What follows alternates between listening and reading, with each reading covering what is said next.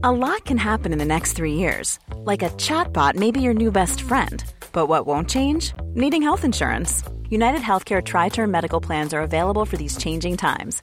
Underwritten by Golden Rule Insurance Company, they offer budget friendly, flexible coverage for people who are in between jobs or missed open enrollment. The plans last nearly three years in some states, with access to a nationwide network of doctors and hospitals. So, for whatever tomorrow brings, United Healthcare Tri Term Medical Plans may be for you. Learn more at uh1.com. Planning for your next trip?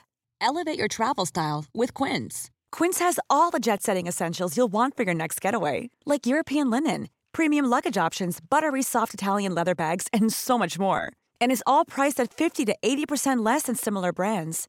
Plus, Quince only works with factories that use safe and ethical manufacturing practices. Pack your bags with high-quality essentials you'll be wearing for vacations to come with Quince. Go to quince.com/pack for free shipping and 365-day returns.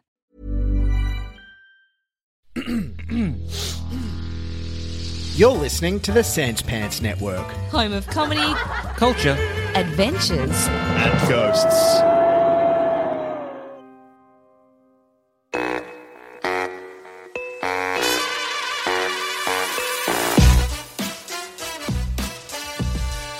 Everyone, welcome to Bookish. I'm George Demrell. This is a show we ask you what's your story and what does it say about you. Today on the show we have an applied mathematician, fluid mechanist, and science writer, as well as hosting the Cosmos Magazine's daily science podcast, Dr. Sophie Calabretto. How are you?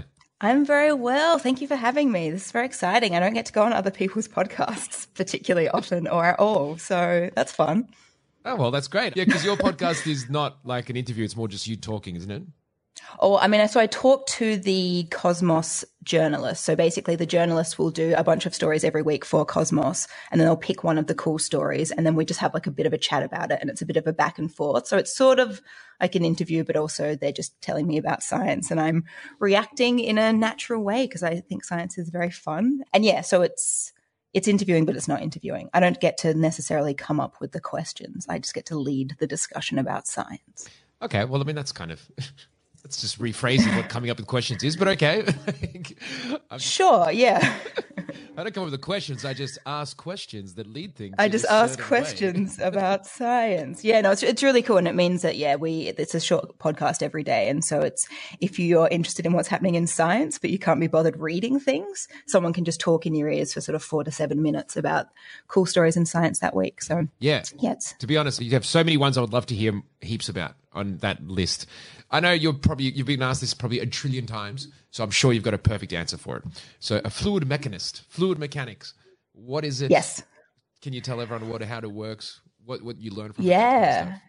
So essentially, being a fluid mechanist just means that I'm interested in why fluid flows the way it does at a fundamental level, right? Because we have fluid everywhere. So when I say fluid, just think of like anything that flows which means that like air and water are both fluids. Anything that's a oh. gas or a liquid is a fluid. Okay. So they're everywhere, like literally everywhere. Like if you're not solid, you're a fluid. And then also you've got, you know, plasma, which is the fourth state of matter, which is kind of like a bit fluidy. So essentially, if it's not solid, it's a fluid.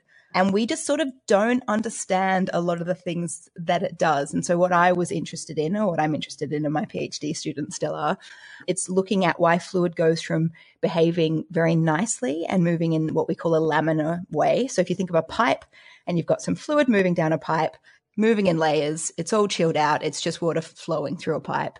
Why it goes from being that before it becomes like a little unstable, before it transitions into the state of full turbulence. Because turbulent fluid flow is actually chaotic fluid flow, as in mathematical chaos, butterfly effect, kind of Jurassic Park, Ian Malcolm thing. We can't predict turbulence. And so essentially, we have fluid everywhere that we don't quite understand. And then it moves into this state that we can visualize really easily. We know it's there, but we don't necessarily know the causes. We can't control it. And so that's what I was sort of interested in as a fluid mechanist. And so my background is mathematics, but you'll also have fluid mechanists who are physicists or engineers. And essentially the difference is approach to solving problems. Right. And like in what way? Like is in some are more practical, some are more mathematical or? Yeah so like in, in mathematics i like to say that mathematicians are snobs in the way that they approach things because we start from you know the equations. We start from the bottom up. So we've got the navier-stokes equations which are the equations that govern all fluid motion. So any fluid problem in the universe you can describe with the navier-stokes equations. And so then we do we look at you know a particular problem. We say okay we can cancel that term. We can get rid of this. We can that's a boundary condition. We can simplify this thing and then we can solve the problem I think a physicist might potentially start the next level up with a few assumptions that maybe haven't been mathematically justified. And then the engineers are a level above that. So essentially, I'm just insulting all physicists I know, I love and that you're engineers. saying we're the baseline. We, uh, Um, you know, having said that, I did, my undergrad was actually in physics and theoretical physics. So I started in physics and I moved to applied maths. So I do have a little, I can sort of comment on a physicist's approach to fluid mechanics. But yeah, so it's just understanding why fluid does what it does because it's everywhere and we don't quite get it sometimes. and and fluid in this point is anything that moves essentially. Anything that flows. So I was more interested in yeah, liquidy fluids like water and such. Um, but These then words sound like vaguely dirty somehow. Right, they do. I I think my favorite thing whenever I get interviewed for anything is um, when people ask me about my background, I give them my little story and then I say I went to university and I fell in love with all things fluid. And the mm. number of people who print that is, it's just sensational. I really enjoy it. Mm. it's, it's interesting. Interesting. Yeah, that's that's like. Firstly, I, I would have so many random questions for you. Like, actually, on that, this is just again me asking random questions now. But uh, I remember reading about this a while ago in terms of um, looking at crowds of people in terms of flow and how that relates to the, and it's weirdly similar in some ways Yeah. to the flow of other things. Is that something which is true or? Yeah, I think from my understanding, yeah. So basically, when you get large groups of people, because essentially what you have is a lot of finite particles or people, but then when you put them in certain situations, they will tend to exhibit behavior that looks like flowing fluid in terms of pressure densities and other stuff. It's sort of crazy. And then even if you look at, you know, sort of pressure waves, which we tend to get with compressible fluids, which are gases. So like air, you know, is compressible, whereas water isn't compressible. You know, if you look at traffic, you get these weird pressure waves that kind of look like, you know, you, could, you can think about it as air, sort of like pressure coming in and moving out. And if you look at traffic, you get these pressure waves that move through. it. So there's all these weird instances where things that you don't think should look like a fluid do. But yeah, I think the crowd one is definitely Yeah. real. Yeah. Yeah, I always think that's interesting. Again, again, this this might be going off in a different direction, but from my understanding, the theoretical underpinnings now, like the math essentially of it all, like sometimes people don't realize how fundamental that is to what everyone else is doing, and it's sometimes hmm. the, it's sometimes even the foundations there they just work sometimes, especially from my understanding in physics. There's stuff where people are like just shut up and calculate. Let's not think about what this means. It's just this just works with how it is, and like so even stuff like satellites and whatever, like people don't realize how much the theoretical stuff is there, which then people Yeah. build on to. Well, I mean, even think about, you know, COVID modeling recently. Like it's all mathematical epidemiologists who are doing that modeling. So in terms of numbers and predictions of all that kind of stuff, that is a mathematician with an understanding of how diseases spread. I thought it was really funny because, of course, you're hearing in the news all these things about exponential growth and all this stuff. And you're like, I wonder how many people actually know what exponential growth is. To most people, that's just, it gets really big, right? Really quickly. But an exponential function is actually a mathematical function. Like there's a difference between exponential growth or polynomial growth, or, you know, it just depends. So it's just like that. I just always think squared. Yeah, right. So that's um so that's a polynomial. Whereas exponential is kind of it's a bit quicker, right? So it's it is this interesting thing. Jesus. Quicker than squared. So it's this thing where it's kind of now become pervasive in society, but there's still this kind of lack of understanding, which is, you know, also reasonable. Like I'm not going to criticize people for not knowing what exponential growth is because I think you have to, depending on the state that you're in, you have to get to at least the end of high school, if not the beginning of university, to start looking at those things in great detail. And a lot of people get really scared of maths really early on, and they're not doing it at the end of high school or at university. So, it yeah, but it is interesting that it's maths that just it's maths is the language with which we engage with the modern world. George, everyone needs to remember that. Without without maths, we don't have science, and without science, we don't have progress. So you know, maths is important. You know, I'm not going to sit here and no, man, that's for nerds, No. right? Forget it. It's I not a mean- book podcast. Oh, yes, yeah, you're right. yeah, yeah. So, your book of choice for today is It is The Midwich Cuckoos by John Wyndham. great. This is the first time I've ever had someone on where I didn't ask them this book before. Beforehand? Um, I was wondering so, how that was going to work. yeah, look, usually I've just realized before going on, I was like, oh, I didn't ask her the book. I can't do any research. You just spend like an hour like checking it all out before the show. I'm flying in a bit blind here, so you're sure. going to have to uh, give a brief summary of what what it's about. Yeah, what might help is have you ever seen that really terrible 1995 John Carpenter film, The Village of the Damned? I've I think I know enough about it. Okay, so it's the novel that that movie was based on, but the novel is very good. And I think I shouldn't criticize John Carpenter. I think he does a lot of good things, but I don't think that was one of them. So essentially, it's this idea that we have there's a small town in small made up town in the UK called Midwich, um, and all of a sudden it just gets cut off from the rest of the world. So basically, they notice that they can't get through to the town. I think there's an ambulance that goes in to try and sort out what's going on.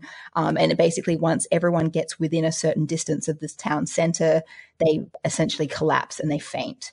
And they work out and they get this canary, they test it out, they take the canary across, it passes out, they bring it back, it wakes up. So there's this kind of dead zone centered around this um, this town, and they start calling it the day out because basically the next day everyone wakes up and it's all fine. Uh, but they looked at some of these overhead shots and they found that there was this big kind of silvery weird thing in the middle of this this midwich common, the green in the middle. And then after that, every single woman of childbearing age becomes pregnant with um, a baby. And it turns out that potentially they're not their babies. I mean, so essentially what happens is the children are very advanced. They all look the same. They can communicate telepathically there's kind of two consciousnesses there's the the boys and the girls they develop really really quickly and then they turn out to be not necessarily evil but they're there for survival sort of in the way that when you know a cuckoo will lay its eggs in other birds nests and then they would hatch and then it will eat course, them yeah. Um, yeah, yeah. and um, i don't know can i give spoilers for a book that was written in the 50s uh, look I guess, yeah, why not? Yeah. I mean, because essentially what happens is like they realize that the children are a problem because they start hurting people when they feel like they've been wronged, and then eventually they just kill all the children. But it's oh. okay because they're not real children; they're kind of strange alien children. Um, yeah. But yeah, that's the odd book that I've picked. That is an interesting choice. And as you're saying that, I was like, oh, yeah, Village of Down, because I, I, just remember the blonde haired children all talking. Yeah, and then their eyes glow and then they can make yeah, you do yeah. things. Yeah. So there's actually, if anyone's going to watch any Village of the Damned things, there's a movie, it was, I think it was 1960, that has Barbara Shelley and George, George Sanders in it, and old black and white horror, but sensational. So that one's really good. And in really? fact, they've just done a I guess, a reimagining. There's like a Stan series. I don't think it was produced by Stan, but it's this British series that you can watch on Stan. Um, and it's literally just come out, and I finished watching it the other day, and I thought they did a very nice job. But oh, um, okay. and then yeah, and then watch the John Carpenter one last. Like it does have Kirstie Alley in it, which is great, but it's just not. It's not a good movie. Not great. No. John Carpenter nailed it with some other like the yeah, guess, yeah, right, sensational, but it was just wasn't his best work. I don't think. Oh. Okay. Um, so I guess uh, straight off the bat, I guess why why'd you pick this as your favorite? What made it stand out for you? I mean, I guess it's just this book that I've always really loved, but it's it's got that that science undertone where you're constantly trying to understand and work out what's going on, but it's also sort of not grotesque and in your face. And I think when you read the book, there's a lot of room for sort of conjecture. So as they're sort of feeding you these little tidbits and bits of information about these children and about what had happened around the day out. And then it turned out that there were a bunch of other communities around the world who'd had similar things happen and various things. You know, so you sort of, it's about kind of taking all these little pieces of the puzzle and you can sort of start to piece them together and then you're given a new piece of information. So I think it's that kind of slowly problem solving, you know, what is going on here? And then also it's just a really creepy story. And so, yeah, charming. All right. And when did, when did you first read it? I reckon I would have been. I reckon it was my early teens that I would have, and then I got into John Wyndham in a big way. So he's got a lot. Of, if you like, sort of old, non-confrontational sci-fi, there's a bunch of really good stories that he's done. So you know, he did Day of the Triffids and the Chrysalids and Chocky and a bunch of cool things. But yeah, it would have been early teens, and then I think it's just one of those ones that I've just picked up again and again over the years as a bit of comfort reading, like in the way that, you know, there was a period of my life where I did that with Harry Potter, where you're just like, I just want to read something that I have to think about that much. And I find it like a bit comforting. And it was one of those, although it's interesting that it's, yeah, it's a bit of a weird story to be comforted by. And then they killed all of the alien children. Yeah, look, there's no no need to read into that. No, they murdered children at the end. Let's not talk about that. That's a, no, it's fine. um, the no, I totally understand. So, I guess are you a sci-fi fan in general, or is this? It's yeah, I, re- I do really like sci-fi, but I think I probably like horror more. And I would say that this is on the cusp of sci-fi horror. And I think you know, as I got older, there's, you know, more and more horror that I can digest. But when you're in your early teens, things are a bit scary. Whereas this is not scary horror. This is horror that you could show to a family member who wants to be interested, but is gets scared by everything. Yeah, I think I worked out the other day that my two favorite genres are documentaries and horror when it comes to film. And so, of course, the true crime thing is very good for me at the moment. I was So gonna say really into making true crime. And I'm like, it's a documentary about horrible things. Amazing. It's like they made this for me. Mm-hmm. so, and I guess this all like ties into. So, I I, I find because you're the second person I've had on from a science background who also Mm-hmm. had an interest in like they were more fantasy based. While this is sci-fi, but I guess was there a link between that when you were younger? Did you feel like there was uh, science, sci-fi like that, or was it just you just like turning your brain off and that's more why? Probably a little bit of both. If I think about all of my friends, I probably liked sci-fi a bit more. I think I had friends who were quite into fantasy, but I was probably more into the classic sci-fi. And I think part of it is because you do have those kind of the fun science elements where they've taken something that's real in science and then they've kind of warped it into this really interesting narrative. Also, and then also because it's detached from reality, I think it is a really nice way to zen out. Like I, I think that's why I find going to the cinema the ultimate form of escapism, right? Because you're just like taken into it. doesn't matter what's happening in your life. You go there, you sit there with your glass of wine and you watch the movie and it just kind of someone else's story just kind of, yeah, leeches all over you and you end up in this like completely different world. So I think it's probably yeah, a combination of the science, but then like that nice kind of escapism in the fiction as well. Well, yeah, because I was going to say, I think that actually makes sense. I firstly, I totally agree with the cinema thing. There's nothing else quite like it. For when you just go to the dark room, it's just just chilling. Yeah, uh, but yeah, that that need for the, the escapism as well, because I imagine maths is uh, difficult. So- Yeah, it can be it can be really hard to turn yeah, turn your brain off. And I think that's a really good way to turn your brain off. like, because were you doing? Were you interested in that stuff even back then? You were like a mathsy. Uh, I, I probably thought like when growing up, I was either going to become like a marine biologist or an Olympic sprinter. um, but Nice. I, it was funny because I, I mean, I used to be for my age quite fast. And then I had this thing where I didn't like disappointing people. And so my first year of athletics, I was state ranked in a couple of different, so I think I did discus javelin, long jump and 100 were my events. And I did quite well. And then there was this realization if I come back next year and I do really badly, people are going to have expectations that I'm not going to do badly. And I don't want to disappoint them. So I'll just quit. And so anyway, it's a very, it's pretty unhealthy way to approach life. Everyone can be pleased to know that I don't do that anymore. So that's fine. it's so just so polite. I feel like that is very much a yeah teenage thing as well. You just don't want to disappoint anyone. Yeah, just don't want to disappoint people. Um, but yeah, like I think I did always, there was always that interest in science. So I went to university to do, I did a science arts double degree because I wanted to become an astrophysicist. But then I also did like language, I learned French in high school and I wanted to try things like Latin and philosophy. And it wasn't until I got to university and realized it wasn't the physics or the astrophysics I liked. It was applying maths to real world problems to solve them. And so that's sort of how I ended up. Yeah. So it was always more of a science bend than probably a maths bend. And then it was like sort of realization that in all of these things that I like solving in science, it's actually maths that's doing it. So why not just go whole hog and go maths? Yeah, look, it's it it slightly terrifies with the very idea of studying like maths to that degree. Also, it's like sli- slight tangent, but uh, my whole life I've always actually preferred saying math instead of maths. I think grammatically it's actually more correct. Yeah, Because I mathematics is what it's it's a plural noun, but when you abbreviate them usually, I think you drop the S. There's there's something about it. Like. I read something, yeah. So I think it's it's um math is sure probably more more correct. correct. Yeah. And, and I feel like it just sounds more classier. Math math, you know, than maths. instead of maths. Yeah, I've that's got good real point. good at my maths. I'm real good at my maths. yeah, it is interesting. But yeah, I think I just yeah, I've been conditioned to say maths. Yeah, I know. So I, I I've been faking it. But you know what? The rest of the interview, I'm You just pre- you got to go with math. your heart, you know. Yeah, if it's exactly, math in you know? your heart, it's math in your heart. Exactly. So, so yes, math is hard. But no, as a, it does terrify me the idea of just studying it to that degree because I love the idea of having very much not the same. But I remember in university because I studied finance, there was in second year you actually used a mathematical like equation to show why two shops selling the same product will always end up right next to each other. Interesting.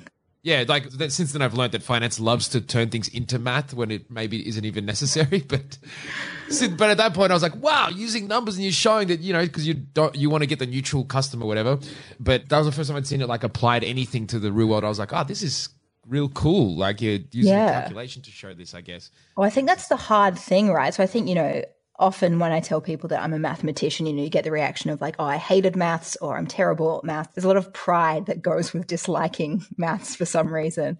And I think it's because it's one of those things that there are so many building blocks that you need to get to the interesting problems that if you miss some of those blocks, you end up being in a lot of trouble. So if you think about someone at primary school and, you know, you hit a topic that like they just don't quite get, I, don't, I genuinely don't believe that anyone is bad at maths. I believe that people have missed the things that they need to, or there's been areas where they haven't had someone who's been able to talk to them in a way that they understand. And if you look at like the schooling system, like I'm, of course I'm not blaming teachers, like you've got 30 students and like you've got to get through this stuff. And if there's a couple of students who don't get that concept in that particular way, you know, you don't have the time to be individually tailoring your approach for every maths topic for every student. So they miss that particular thing, they don't quite get it. And then you move on to the next topic, which builds from the previous one. So if you've got a lack of understanding here, it means that you get to the next bit and that's even more confusing. And then you get to the next bit and you've missed the last two things that you're meant to understand. And then you get to the point where like, I don't understand any of this. None of this makes sense. And the problem is, I think catching up can be quite difficult. You really need to be able to apply yourself or have someone to sit down and really help you make up those deficits. And if you don't that, you end up getting adults who are terrified of maths. And then like learning to add and subtract and balance equations is not fun for a lot of people because it's this really abstract process that doesn't seem to have any point. But it's like you need all those skills to then get to these really cool applications. And so I think that's why, you know, maths is this idea of being like very, very tricky. I've done maths for a long time. Like I'm not bad at maths because I studied it for all of primary school, all of high school, and then into university. And it's like if you study anything for that long, like you're going to get it more, right? Like I don't think I'm any more special than anyone else. I couldn't think of anything better to do and I had some perseverance, right? And then I just did maths for a really long time. So I think it's, yeah, it is a really difficult topic. And I think, yeah, on average, people hate it or they're scared of it. And it's because they haven't seen all the places that it's super useful, but that's because they haven't been able to for whatever reason. Yeah, like even I can kind of get that, but even I, I probably haven't got the kind of base to go beyond. I was high school and I didn't study, study maths in university. Yeah. Is there like a suggestion? Is there courses or a book if someone wanted to like brush up? Funny enough, I was actually looking at this recently, so I'm actually curious. Is that something you you hear about? Like, oh, I want to be able to understand maths better. Is there like yeah like there are answers to that? there, i mean there's just a lot of like really great online resources but what i'd say is like check there's so many good youtube videos where if there's a particular concept if you just like look at that on youtube so there's khan academy which is pretty reasonable um, and they do stuff that's sort of more university level but it's just someone there just stepping you through things really really clearly. So i would say it's like having your own private tutor right? I'm not really sure about you know sort of there are books and there are online resources and other things but i think the the number of really good youtube videos about maths and then other science things is just it's outstanding now and it's all free. So Yeah, it's pretty wild how you can like if you just put in the effort, you can learn kind of anything. Hundred percent. Yeah, I taught myself how to crochet from YouTube videos when I lived in Switzerland because it was too expensive to go outside. Just to go outside. As soon as you step outside, bang. It's, It's just everything. Yeah, no. Yeah. So you learned how to crochet instead. Yeah, so I would sit at home and crochet, and I got to the point where like I can crochet. So if you know, all of my friends are having babies now, and I crochet little toys for babies or various things like bags and gloves and scarves, and yeah, it's a lot of fun. No. It means Um, that you can watch trashy horror and then have something to show at the end of it. Like if you watch an entire evening of really bad horror, you're like, but I made this thing. It's fine. I didn't waste my evening. That's actually pretty good. That's a pretty good plus. Yeah, you're just putting Yeah. it together because you don't need to think that much. So Yeah. nice. I love that. That's pro- productive. Yeah. I guess like on that Planning for your next trip? Elevate your travel style with Quince. Quince has all the jet setting essentials you'll want for your next getaway, like European linen, premium luggage options, buttery soft Italian leather bags, and so much more. And it's all priced at 50 to 80% less than similar brands. Plus, Quince only works with factories that use safe and ethical manufacturing practices. Pack your bags with high-quality essentials you'll be wearing for vacations to come with Quince. Go to quince.com slash trip for free shipping and 365-day returns. I'm Sandra, and I'm just the professional your small business was looking for. But you didn't hire me because you didn't use LinkedIn Jobs. LinkedIn has professionals you can't find anywhere else, including those who aren't actively looking for a new job, but might be open to the perfect role, like me. In a given month, over 70% of LinkedIn users don't visit other leading job sites. So if you're not looking on LinkedIn, you'll miss out on great candidates like Sandra. Start hiring professionals like a professional. Post your free job on linkedin.com/people slash people today. Even when we're on a budget, we still deserve nice things. Quince is a place to scoop up stunning high-end goods for 50 to 80% less than similar brands. They have buttery soft cashmere sweaters starting at $50, luxurious Italian leather bags, and so much more. Plus, Quince only works with factories that use safe, ethical, and responsible manufacturing. Get the high-end goods you'll love without the high price tag with Quince. Go to quince.com slash style for free shipping and 365-day returns. No, so so because yeah, you've moved around a bit as hmm. part of this study and looking at different things. Is that something you wanted to do, or is that something just part and parcel of like having to pursue what you wanted to do? Yeah, I think with academia, you have to be pretty okay with moving around. So basically, like I grew up in Adelaide, I did my undergrad there, I did honors, I started my PhD there, and then my supervisor got a job in New Zealand. And so me and another student went over with him because we were sort of early on in our PhDs and so didn't feel completely self reliant. We've got this very convenient situation where Australians can go to New Zealand and you're just a domestic student. So it's sort of fa- fairly easy to live there. So I did my PhD at the University of Auckland. Then I got a postdoc at ETH in Zurich, which is the sort of big federal science and technology institution there. And I have to say, I hated it for a variety of reasons. And I was like, do you know what? I don't think academia is for me. Uh, and then I got recruited back to Australia into a lecturing position at Macquarie University because being young, a woman, applied mathematician, and able to make eye contact like 80 to 90% of the time means that there- aren't that many. And I shouldn't I shouldn't be dismissive of mathematicians. There's a lot of mathematicians with very good social skills but there aren't that many mathematicians and there are fewer women. And then in terms of women who work in the area that I do there are a handful in Australia at least. I then ended up in academia and I became then a senior lecturer but I wasn't really enjoying it a lot. I do think in Australia we have a bit of a problem with the tertiary education sector crumbling. I think we are not necessarily offering students the best education that they could be getting, and they're paying a lot of money for it these days. I paid a lot of money for my degree, and I think that my the quality of my degree was better than the quality of a lot of the degrees now, and potentially they're paying more now. And um, I didn't really want to be part of that system. And so when everything started to die after COVID uh, and they offered voluntary redundancies to people, I jumped at that because I thought if someone was going to pay me to leave a job that I wasn't really loving, I'd do that. And then, yeah, I ended up in the freelance science writing, communicating field. But back to your original question, you have to be prepared to move around in academia. I think there's probably a bit of suspicion of people who just stay in the same place. It's like, could you not get a job at a different university? Like, what is going on? There's kind of an expectation that you'll move around a, a bit in the beginning, at least. And so, you know, I see someone who's done their undergrad and their PhD and their postdoc, and now they're working at the same institution. It does sometimes make me go, why can't you or won't you go somewhere else? Like what's what's wrong here? Which is also an unfair generalization, but it does seem a bit odd. But yeah, I think you have to have to be prepared to move. It's been nice in some ways, but moving internationally is also not the most fun thing ever. So there's I'd say pros and cons. Hmm. I got stuck on one thing you said there, just because you were saying how the academia here in Australia you're not a fan of because of a lot of headwinds. I feel like, especially the last 11, 12 years, uh, the, the government has not been a fan of people learning things. It's um yeah, I think what it comes down to is it's just horribly underfunded, and then the, you have this expectation on academics that they're both they're teaching, they're doing good research, they're attracting research funding, and then there's all this other kind of service. And and for me, that was mainly outreach, you know, so going out and spruiking the university and maths to people, uh, which I didn't mind doing, but yeah, I got to the point where I wasn't comfortable spruiking. I mm. didn't think people right, should okay. necessarily be coming to do the things or doing the things that I was t- Right. I was trying to sell to them. But I think that mm. yeah, we do have a really big problem in this country, and it does come down to funding.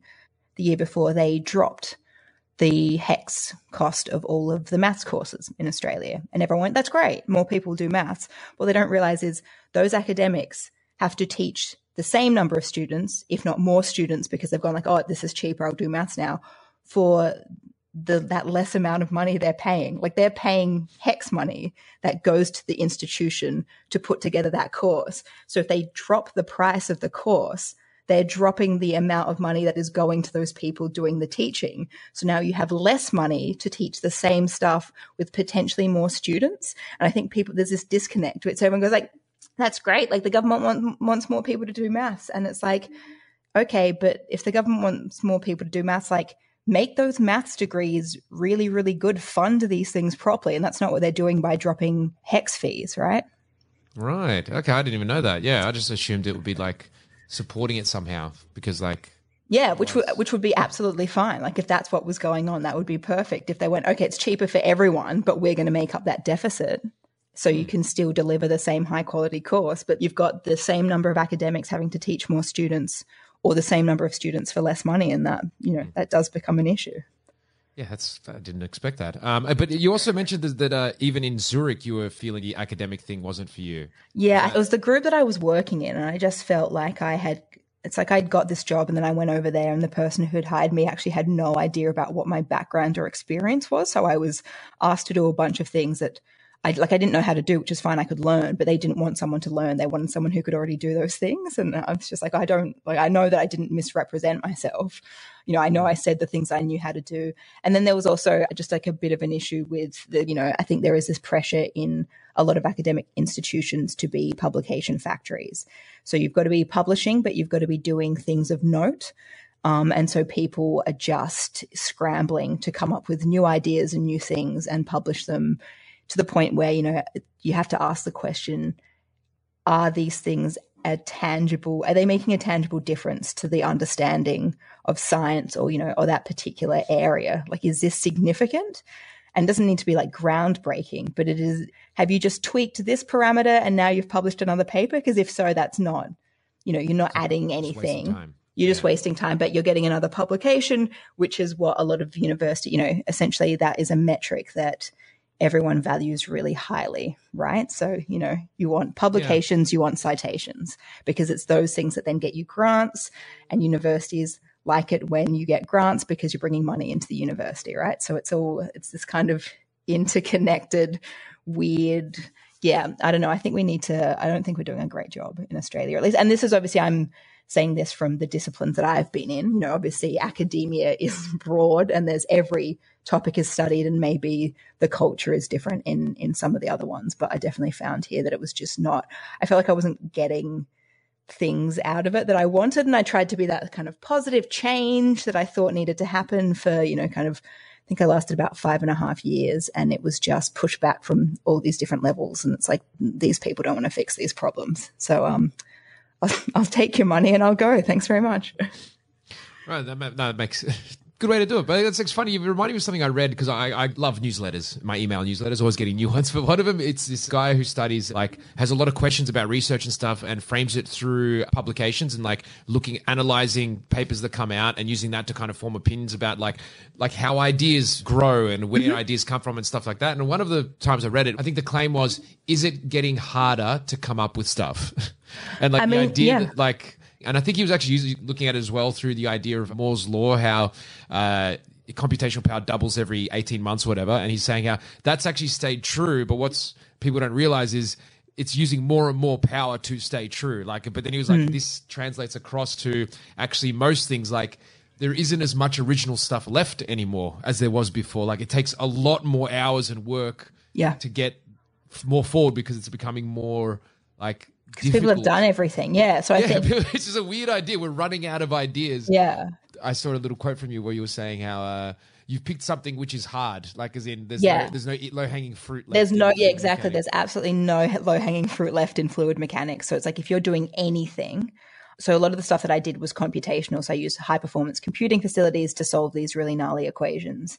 And, you know, potentially you could run simulations for six months or a year to get enough data for one paper because you're working on problems that are so hard that you know you can't do it by hand anymore. It's absolutely impossible. You take the equations you simplify it you can sort of compute these little things. But if you want an actual understanding of everything that's happening you need a supercomputer and it takes a long time to run these high resolution things. And yeah whereas you know in the 30s like there were the, all of these groundbreaking papers where people just like smashing out this amazing stuff and these papers were six pages long and it was kind of here's this equation that does all this stuff and check it out amazing. And you're just like wow. Imagine if you could do papers like that. But yeah i think it's probably the same for a lot of different scientific disciplines. Like all of those low hanging fruit are gone and so it just takes longer. The prob the obvious problems that are left are harder or you know the easy problems are harder to think of maybe. They're not so obvious. Yeah, but I mean, I get, cause, yeah, just uh, it made me think of that because when you're saying how people have this publication pressure, it's like happening just at the time when maybe you should be publishing less than ever in a way because of how much work it now requires to do anything that's noteworthy, I, I guess. Yeah. Whereas now, actually- yeah. Yeah, and as I said, you know, before that, now the problem is that that is a metric that um, an academic's worth can be based on is the number of publications. So there is this um, motivation just to publish constantly. And if that is trash, you know, I had, I remember having a conversation with someone a few years ago and they said, Oh, you know, you'll all have, everyone's got those publications and they're just like, Oh, whatever, it's just a number. And, you know, you're not particularly proud of them. And I'm like, I don't like everything that I've published like I believe that this is good work and it contributes significantly and I'm proud of it. Mm. And funnily enough, like I didn't have anywhere near as many publications as this person. And maybe, you know, that just goes to show that I wouldn't have succeeded in academia because I wasn't willing just to publish trash to get, you know, those numbers up there. Like I only wanted mm. to make Gotta actual contributions. well, exactly. Yeah. So, um, yeah, it is interesting yeah, this might be a difficult like thing to even explain, but I, I haven't even thought of this before. But is that something which is weird going into a field where it's like, guys, there's nothing left here apart from really grinding esoteric stuff, which is still helpful, but it is not going to be satisfying like back in the day. Like this is going to be just nose to the grindstone and like you're not going to be doing it in a weekend. yeah. I guess like once you then do get those results, right, they're really, really satisfying because you're like, I have unlocked, you know, there's this new kind of vortex or like we never understood what happened when these two boundary layers collided properly on like the edge of a sphere. And now I can tell you like play by play exactly what happens and, you know, what physics are, you know, at the heart of it. And so maybe, yeah. So it's, I guess it's, because it takes longer to get to that satisfaction. Maybe the satisfaction is a bit more powerful. I don't know. That's assuming yeah. that you're actually those goals or results or whatever, though. No way. Way better. Just pump out a publication a weekend that changes the world. So, That's so right. good. Too easy. Too easy. okay. I, there's actually, so one more thing as well from the personal experience with the STEM sort of things. In terms of, you mentioned before, your, your rarity in uh, the field here, being both a woman and who can make eye contact, which is rare. Like, is that something which you specifically try to improve on? Do you think there's a reason that it doesn't happen more? Or, yeah, I guess what's your kind of stance on that? Yeah, it's interesting because I think, you know, you do, I mean, maths and some of the other sciences like that do naturally attract sort of potentially more introverted people. And I would actually say that, interestingly, I'm a natural introvert. So this kind of this, you know, very natural confidence that you're uh, seeing right now is from years of training, being like, stop being a little, just like chill out. It's fine. Talk to people, look at them. Like you don't need to be worried. But yeah, so I think I got quite good at public speaking through necessity of, all right, we've got this event on and we need like a, one of the female students to be there as well. Right. And so it's like, all right, Sophie will do it. Yeah. And, you know, and that's happened, you know, and you get to the point where you end up on a lot of sort of panels and committees and stuff for similar reasons.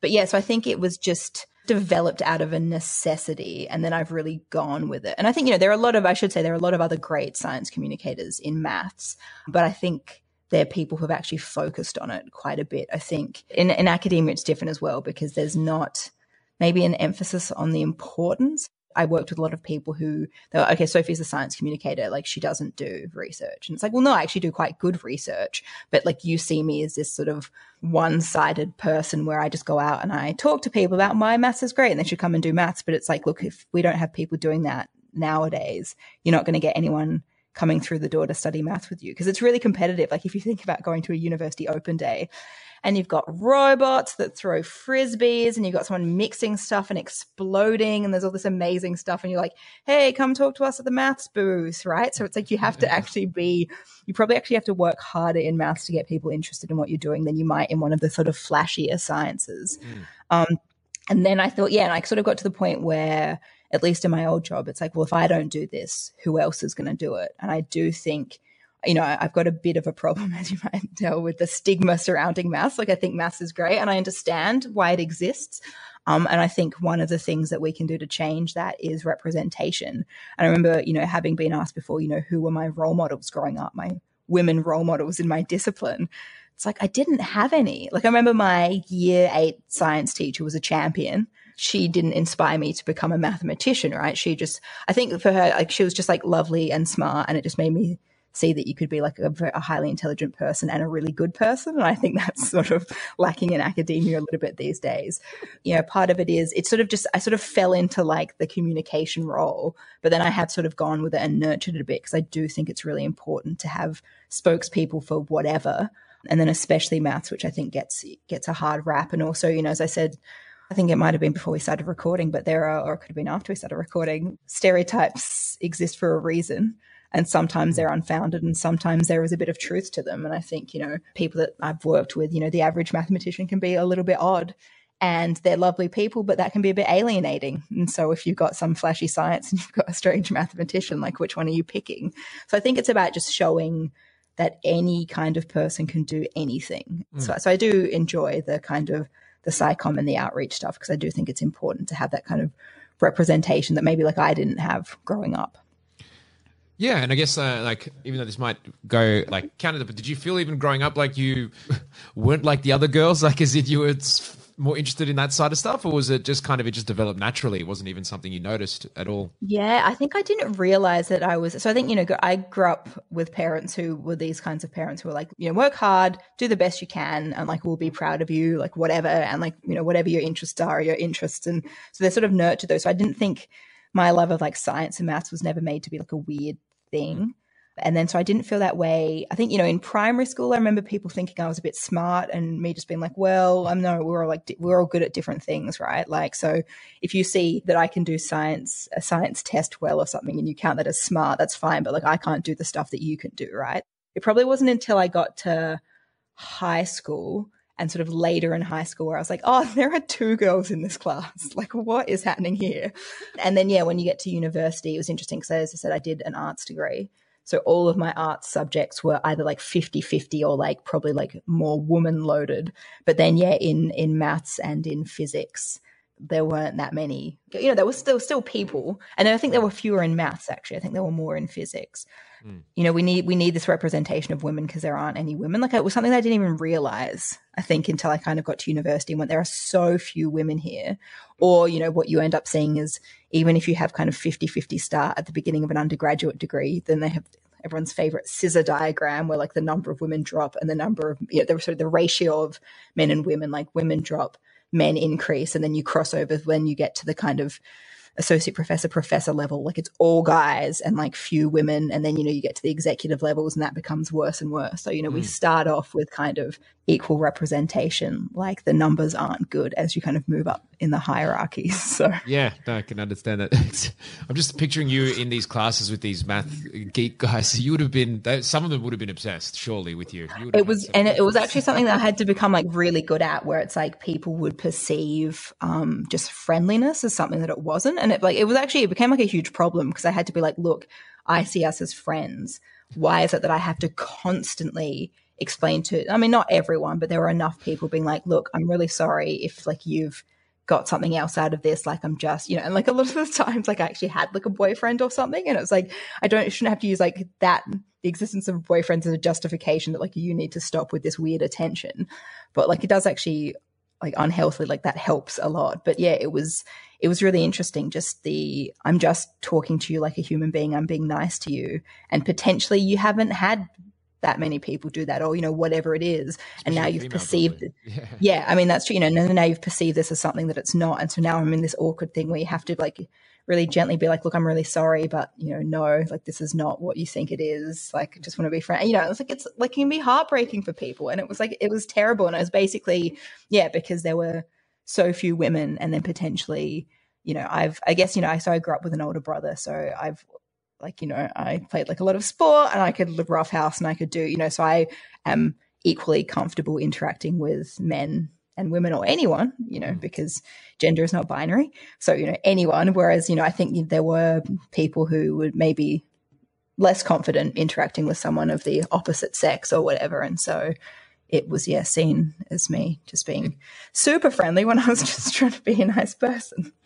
Yeah, it's it's so interesting because like that side, obviously the um, uh, let's say the the the the guy perspective with these incels and stuff like that of that sort of thing. Like they always only see their one siloed thing of their time when they got knocked back by some chick who's being friendly. But it's like you would have taken so much work to not start getting really annoyed at how regularly these guys would miss. Like, yeah. I'm doing this it's been uh, yeah it, oh yeah no it's next month now. Yeah okay. Someone's doing yeah because everyone thinks about it from their point of view. So as you said, you know, this guy's like, oh, she's not me back, but it's like, yeah, that woman has potentially had to do that like six times in the past six months, you know, and try and do it in a nice way because you know you're aware that you are potentially hurting people's feelings and you don't want to be that person, but at the same time, it's just like there's no uh, there's no interest here past friendship.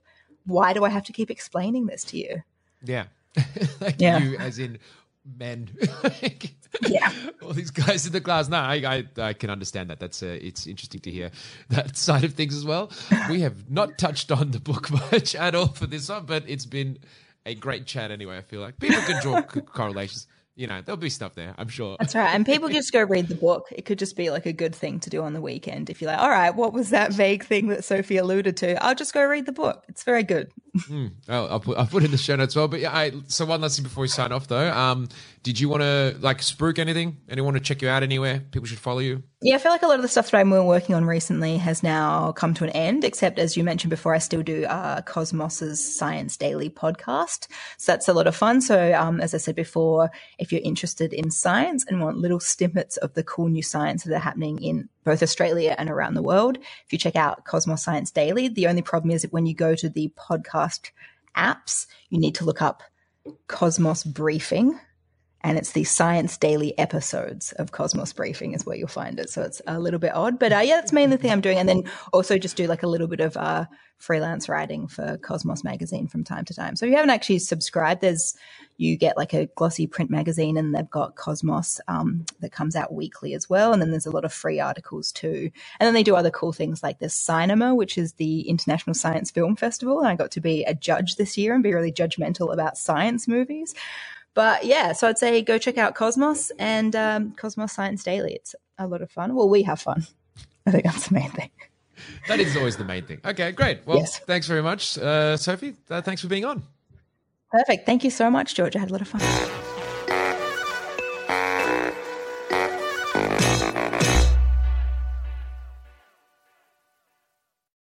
Thanks for listening. If you want to help support this show and all the other shows we do here at Sans Pants Radio, then why not subscribe to SansPantsPlus.com? For as little as $5 a month, you could have access to a whole bunch of bonus shows and content. Once again, that's SansPantsPlus.com.